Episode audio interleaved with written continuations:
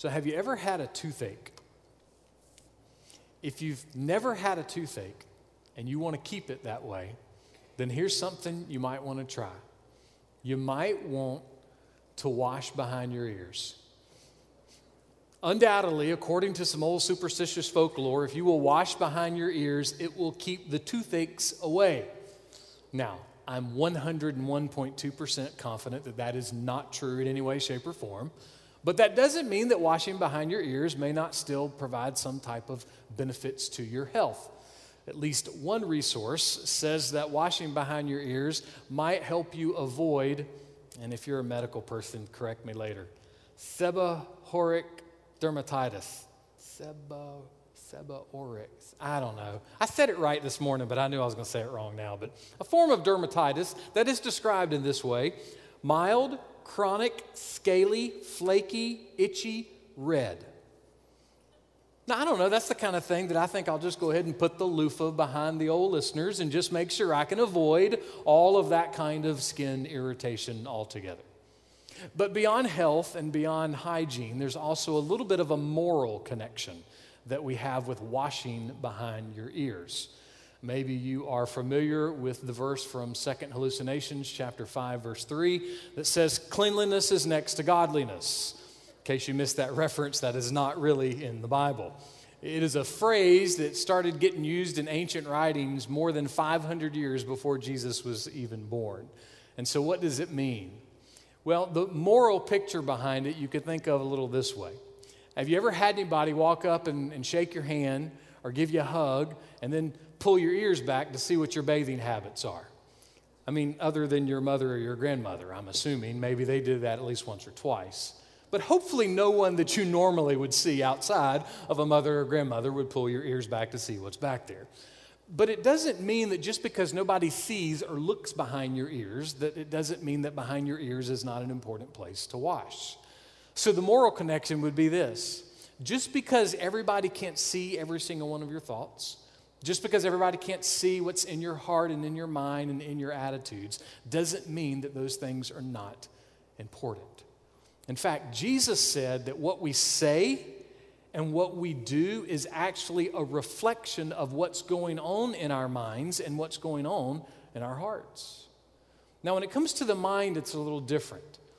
Every single religion, every single philosophy, Uh, every single educational system, every single business model, every single halftime pep talk has all kind of tricks and tips for helping you change your mind, helping you clean up your mind and, and get rid of that stinking thinking and start thinking right. But the heart is a little different. I mean, how do you get a washcloth behind your heart? And again, I'm not talking about your your organ heart, the one that's pumping blood through your body. We're, we're talking about that part of your existence where your desires and your attitudes and your emotions live. That, that deep down secret part, that invisible part that really makes you who you are. How do you clean that part? Well, it is a lot harder than you probably think and it is a lot easier than you probably think. We're going to ask the Apostle Paul to help us think through the hard and the easy of what it means to have a clean heart. And we're going to do it through his letter through Titus. We're looking just at the last part of verse 5, but I want us to start reading way back up in verse 3. So, Titus 3, verse 3. For we also once were foolish ourselves, disobedient, deceived, and slave to various lusts and pleasures, spending our life in malice and envy, hateful and hating one another. But when the kindness of God our Savior and His love for mankind appeared, He saved us, not on the basis of deeds which we have done in righteousness, but according to His mercy. I want you to imagine a world without pronouns. And in case that's hard for you, I put a little something together to help you. Bubba Ray bought a brand new pair of boots. Bubba Ray went to Bubba Ray's house to show Bubba Ray's family Bubba Ray's new boots. Then Bubba Ray and Bubba Ray's wife, Barbie Sue, went to dinner at Bubba Ray and Barbie Sue's favorite barbecue restaurant. After Bubba Ray and Barbie Sue finished eating, Bubba Ray and Barbie Sue drove Bubba Ray's BMW to the big box store to buy a big box of Bisquick so that Barbie Sue could make Barbie Sue's famous beignets for Sunday brunch. Now, aren't you thankful for pronouns? aren't you thankful that we have to talk like that all the time or write like that all the time? Yeah, pronouns are, are great. And I particularly love the pronouns that Paul uses right here in this part of his letter to Titus. He says, We were once foolish. We were once deceived. His love appeared. He saved us. His mercy. Those are astounding pronouns. See, when we are lost and dead and without hope, God, out of His astoundingly amazing, awesome, unmeasurable, rich mercy, can reach down and rescue and save drowning sinners like me and like you. See, He initiates, He gives, and we receive and we respond. These, these are tremendous pronouns. This is, this is great grammar. Now, you may be thinking, God, poor Dow, he's, he's lost his mind. He's, he's saying that grammar and pronouns are great. What in the world is he thinking? What's so great about this information right here? Why is this such a big deal?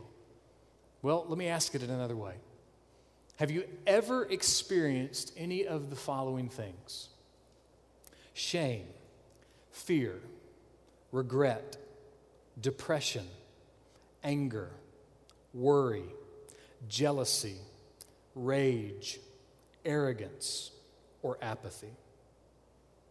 Have you ever experienced any of those things? And have you ever wished those things would go away? Have you ever tried really hard to do 12 steps and seven steps and, and, and go away to retreats and resorts and read books and go to conferences and, and go to prayer groups and, and get help from friends? And you really want those things to go away, but they keep coming back again and again and again.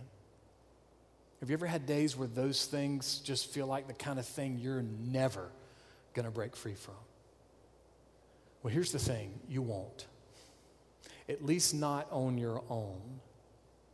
You see, when a paramedic is given CPR, they don't stop halfway through the resuscitation and lean down to the patient and say, okay, you take it from here. And you know why? Because that patient can't rescue themselves. They need somebody outside of them to come and bring them back to life. You might be able to pull yourself up from depression, despair, fear, worry, immorality, sin for a few days, a few weeks, a few months, maybe, maybe even a few years. But there is no human being who is able to pull out their heart completely and perfectly and ultimately from the consequences of sin and all of sin's offshoots. There's no way. Why? Well, this is how Paul put it to the folks at the church at Ephesus Ephesians 2, verse 1. And you were dead in your trespasses and sins. You see, dead people don't pull themselves up by their bootstraps. A dead person cannot rescue and save themselves. You see, every human in the universe knows deep down that when you get past the hair and the clothes and the car and the house and the job and the education and the family and the friends and the hobbies, when you, when you get past all the stuff that's on the surface, every human being knows there's that place inside of them where their emotions, their attitudes, their desires, their passions, and their responses, where those things live. And every human being knows that no matter how hard they try, they cannot permanently clean that place up. Now, you may be thinking at this point, let me introduce you to my pastor, Old Downer Dow. He has nothing but bad news about everything. So, is there any good news in the midst of what sounds like really, really bad news? Well, I'm sorry, there is no good news. As I shared with you last week, there is no good news. There's only great news. There's only fantastic news. There's, there's only wonderful news in the middle of this bad news. And so, what is this great, fantastic news? Paul goes on writing to the Ephesians. But when you were dead, God, being rich in mercy, because of his great love with which he loved us, even when we were dead in our transgressions, made us alive together with Christ. By grace you have been saved. Pronouns. don't, don't miss the pronouns. These, these pronouns are incredible. Because of his rich mercy, because of his great love, he made us alive by his grace. Look, look at this amazing work of God on behalf of, of you. It's for his glory, but it's for your good. See, the great news about the gospel is it is the perfect fit for your greatest problem. See, you, you can't clean your heart yourself. You can't save yourself, but God can save. And how does God do that? Well, Paul says it right here in the next part of verse 5 by the washing of regeneration and renewing by the Holy Spirit. What does that mean? Well, let me start by saying what it doesn't mean. It does not mean that salvation is about a person being baptized and immersed in water in the baptistry at the Baptist church. If it did, then all you have to do to go to heaven is meet me in the pool behind the choir loft one Sunday morning, and you are done. All the magic can happen. But see, that's not what it means. See, baptism in water is not where salvation comes from, but it doesn't mean that baptism is not important. At almost every single church that I've served at over the years, there have been some adults who have come from different denominations, and they really struggle with the notion of having to be a full fledged member in the Baptist church requires being dunked, requires being baptized by immersion. And almost every single one of the churches that I've been to, there's, there's been people who actually became members of the church under the assumption that they had been baptized by immersion, but then later on it was found out they had not. And in every single church I have been in, there have been church members that have not spent a moment thinking about how beautiful the command of baptism really is. They just did it because the preacher said, Come back next Sunday, we're going to baptize you and invite your grandparents. But there's more to baptism than that. So, again, let me say this this passage is not about being physically baptized in water. That's not what this is about. But I am going to make a few comments about what it means to be physically baptized in water. Why am I going to do that? Well, for several reasons. One, God in His kindness is bringing us a lot of visitors. We have new people every week, and we're so thankful if you're visiting today. We're glad you're here. And when you have visitors like that, inevitably you're going to have people from different denominational backgrounds. And so part of it is maybe for the good of some that have been visiting. We also have some folks who are in our church that have been struggling with the concept of baptism and what's all involved in that and being a part of the church. We also have some folks in the church that really have never thought about the beauty of baptism. They just know it's something that you have to do to, to join the church. And then also, there are some folks in our church that I think God is really stirring their heart to respond in faith to Jesus Christ and, and be baptized. And so that's another reason that I'm going to share a few things. Now, this is not going to be hellfire and baptism comments. This also is not going to answer every single question in the world on baptism. My hope is that I'm just going to share a few things that will just help us think a little bit. And the first of those things is this salvation is by grace alone, through faith alone, in Christ alone. So, if that's true, which it is, then why would Jesus give a commandment to his disciples that they had to baptize people who were going to follow after him. If it's not a requirement for their actual salvation, why would Jesus make it a requirement of what it meant to follow after him? Well, the truth is, the Bible does not give us a black and white, one times one equals one answer to the why of why Jesus commanded this. But it does give us this it gives us the command.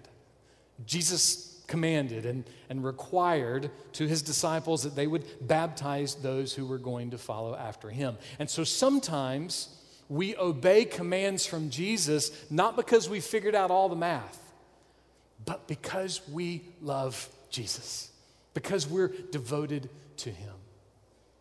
In the early church, it is pretty consistently seen that, that most new Christians were baptized usually within a, about a year of becoming a Christian. Sometimes they were baptized quicker. Many times in the early church, there was a, a discipling time, a, a, more serious time where they were helped along in their faith before the baptism would occur. But, but usually it would happen within the first year. In other words, people were baptized in the early church before they knew all the math of Christianity, before they even knew all the math of baptism. They, they didn't understand every single aspect of what it meant to follow Jesus, but they still followed through with baptism. It was still part of what they did. Now, we're not saying, though, blindly obey a commandment from Jesus. Oh, well, Jesus said it, I just got to do it and I don't have to think about it. That's not what we're saying at all. I do want you to think about it, and, and I think the New Testament gives us some great things as we think about it. And maybe one of the best places is in Romans 6, verse 4. This is what it says We have been buried with him through baptism into death, so that as Christ was raised from the dead through the glory of the Father, so we too might walk in newness of life. This is extremely powerful language here. Jesus of Nazareth, the Son of God, was brutally executed for your sin. Jesus of Nazareth, the Son of God, was brutally executed for your sin and for my sin. And his dead body was placed in the tomb of a man named Joseph. But three days later, his body was no longer there because God had raised him from the dead. I mean, that's some great math all by itself, right? I mean, that's some tremendously good news. It may not be the kind of math that explains every single aspect of what baptism is about, but at the very least, it gives a lot of beauty to the reason for obeying this command. And what's that reason? Look right there in the middle of passage again, three verses as Christ was. See, the reason we respond to the command from Jesus to be baptized is because we want to honor Jesus and we want to associate with Jesus. Jesus himself was physically baptized by John the Baptist, but it's not just a physical baptism that's part of this beautiful picture here. See, Jesus went into the grave for you, and then he came out of the grave for you. He went into the grave to absorb the penalty of our sin, and then he came out of the grave to give brand new, everlasting life to those who put their faith in him. That's intense imagery about something that most people just think is a, a ceremony of the church, but, but it's not. It's this picture of going from death to life. It's this picture of, of having absolutely no hope and then being full of joy. So we may not understand all the math behind it, but at the very least, the Bible is pretty clear about the beauty behind the word and the thoughts of baptism. But why immersion? Why is it these Baptists believe in immersion? Well, when we look at the words of Jesus, when we look at the words of the New Testament, the word that is most consistently used and associated with baptism is a word that means to go down into the water. And so there really is, is not a picture of understanding that you would have to go down into the water, so to speak, just to be sprinkled. There seems to be more involved in the picture of going down into the water. But it's not even just about going down into the water either. You see, in the, in the early church, when, when Christianity was just starting, there was a, a huge connection between baptism and faith in Christ. Baptism was actually part of what it meant to confess your faith in Christ. As you've heard me share in our baptism services so far, in the early church, it might bring persecution. And guess what? In some places in the world today, baptism still brings persecution. It's not a ceremony, it's a bold proclamation of following Jesus. And so we have this picture in the Bible that, that you make a disciple before you baptize the disciple, so to speak. There seems to be a first and, and then a next. It's not the baptism that makes the disciple, the baptism is the response of becoming a disciple. So, so because of that truth and because of that picture in the New Testament, let me just make two quick comments. And both of these comments could be entire sermons, but, but we won't do that. The first is this this connection between being a disciple and then being baptized. It means that we need to be really prayerful and wise about baptizing people. Because it is possible to baptize someone who is not a disciple. And then we actually create false assurance in their lives. So we want to be wise. We want to be rejoicing in baptism, but we also want to be wise. And secondly, because of this nature of being a disciple and, and then being baptized, it, it doesn't make a whole lot of rational sense for us to say that an infant has become a disciple before they're baptized. So in the New Testament, there seems to be this, this connection that it's just really hard to separate the two. That faith is, is part of the baptism, that becoming a disciple is part of the baptism. So, what does that say for my friends who are ministers and they're not Baptist? What does that say for my friends who are ministers at other churches and they practice baptisms other than immersion? Well, what it means is this the reason that they are my friends is because we believe on the very nature of the gospel.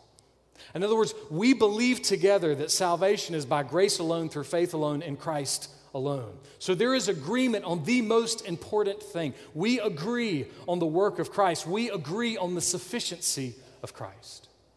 We respectfully disagree on a secondary matter. And really, we probably disagree on some other secondary matters, but they are clearly secondary matters.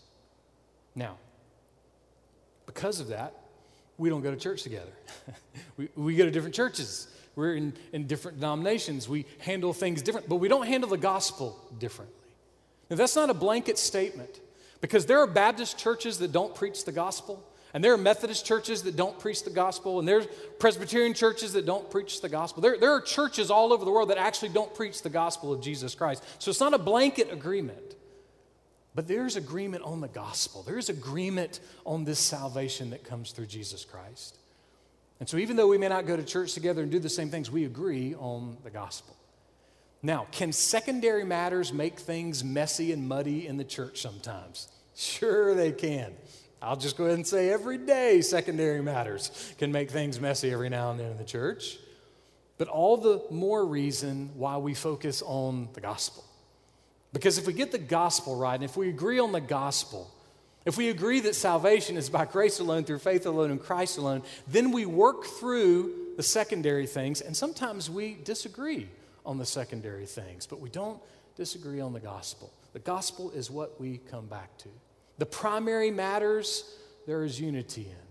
And the secondary matters, we stand by our individual convictions on those secondary matters. And the same is true for churches. Churches should agree on the gospel, and then it is okay for them to stand by their secondary matters, to stand with conviction on what they believe. So we would say that here we would stand on our conviction that we believe the, the Bible teaches that baptism by immersion is best. And we would want to be sure that we're communicating this beautiful command from Jesus is beautiful. It's, it's not just a ceremony. And then we would graciously plead with people to respond to this beauty saturated command from Jesus and to obey him as he leads. What we would not do is spend lots and lots and lots of extra time discussing secondary matters. When we live in a community where thousands of people are lost and without hope and heading toward eternal separation from God. So we talk about them, but we do not obsess about them. We obsess about the gospel. We obsess about the person of Jesus, and we do all we can to make much of him. Now, have I answered all your questions on baptism? Nope, sure haven't. Could I answer all your questions on baptism in 27 sermons? Well, I'll answer that question this way. Went on Amazon.com this week, went under books, typed in Christian baptism. This was the number I got 19,829 books. So I'm going to go ahead and say, no, I'm never going to be able to answer all the questions on baptism that are out there. But I do hope that at least a few of these things have, have helped your mind a little bit. Now, does that mean because our church believes in baptism by immersion that you should quit attending because you don't believe that? Well, I hope not, but I can't make that decision for you. What I can say is, I can encourage all of us that according to the Bible, baptism is not a ceremony. It's not just something that you do. It is a beautiful picture of Jesus Christ and what he has done and what he is doing in the lives of people day in and day out. And I can encourage you that when it comes to primary issues or secondary issues, grab the Bible and invest time there and read and get advice and pray and don't freak out and don't be anxious. But just go as the Lord leads, obey Him as He leads you. And I can also encourage you that water baptism does not save a person. So, if that's true, then, then how is a person saved? Paul tells us right here. He says, by the washing of regeneration and renewing by the Holy Spirit. Regeneration and renewing are, are similar, yet there's one pretty incredible difference between the two. They're similar in several ways, though. They are both the work of the Holy Spirit. You cannot regenerate yourself, you cannot renew yourself. It is the work of the Holy Spirit. They're also similar in that, that both of them bring new life. Regeneration brings new life to a dead soul, and renewal, renewing, brings new desires to that new soul. New desires and new passions.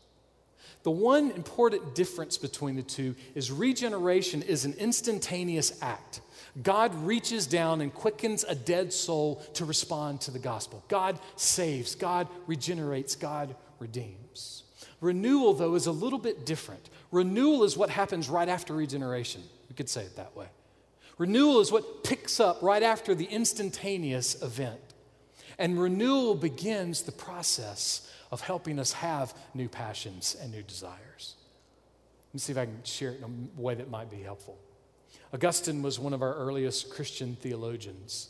The story is told that sometime after God saved Augustine, that he was walking down the path one day in town, and a woman came by who was part of his former sinful life.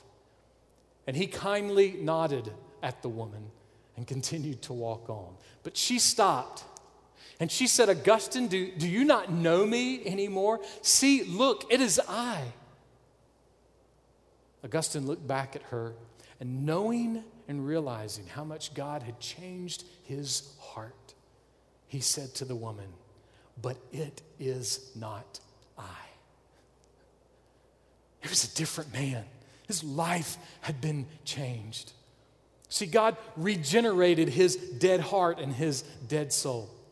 God brought new life into his heart and his soul. God cleaned his heart and his soul. And so all of his passions, all of his desires, his attitude was different than it was before.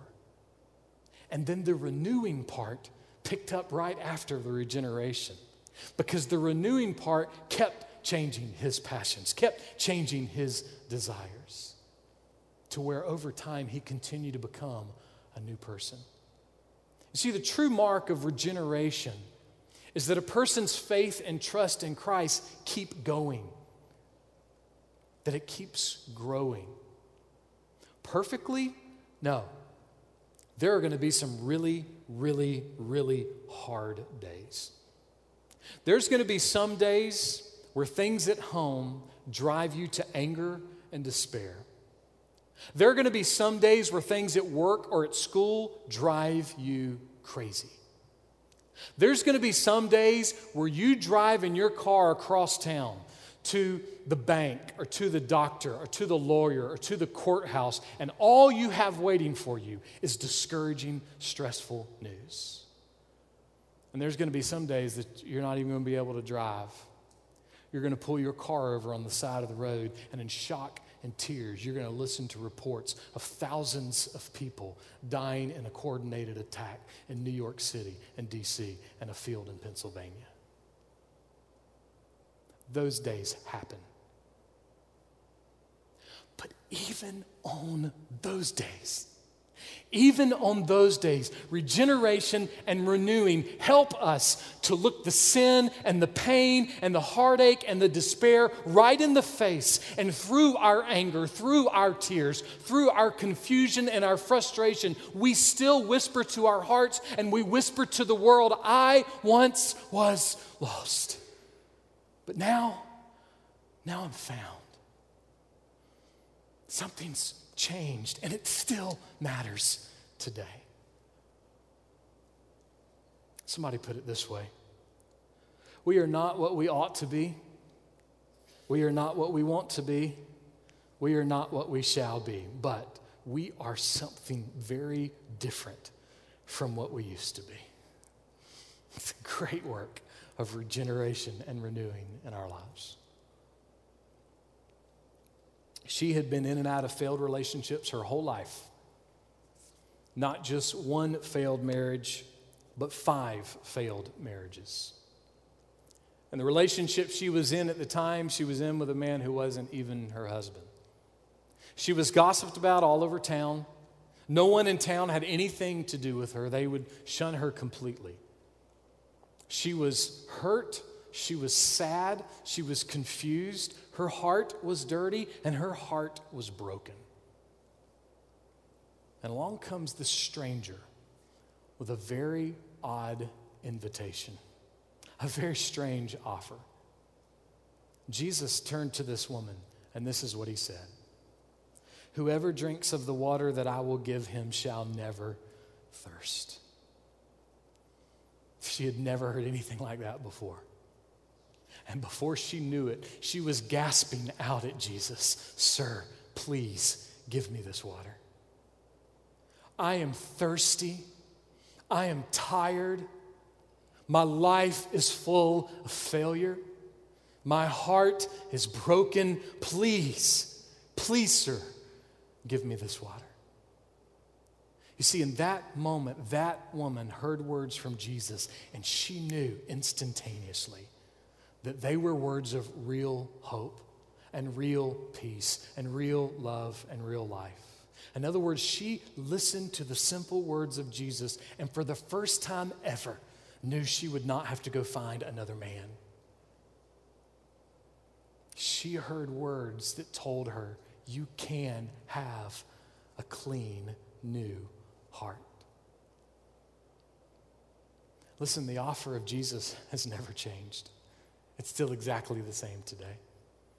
He's still saying to you, Come, come and, and never thirst again. Come and find love. Come and find peace. Come and find joy. Come and find life. And come and find hope. Not just hope that lasts for the weekend, but a perfect hope, an everlasting hope, a hope that lasts beyond the end because it's a hope that lasts forever. Jesus still says today to come. And the hope in Jesus is still and will forever be perfect hope. Let's pray.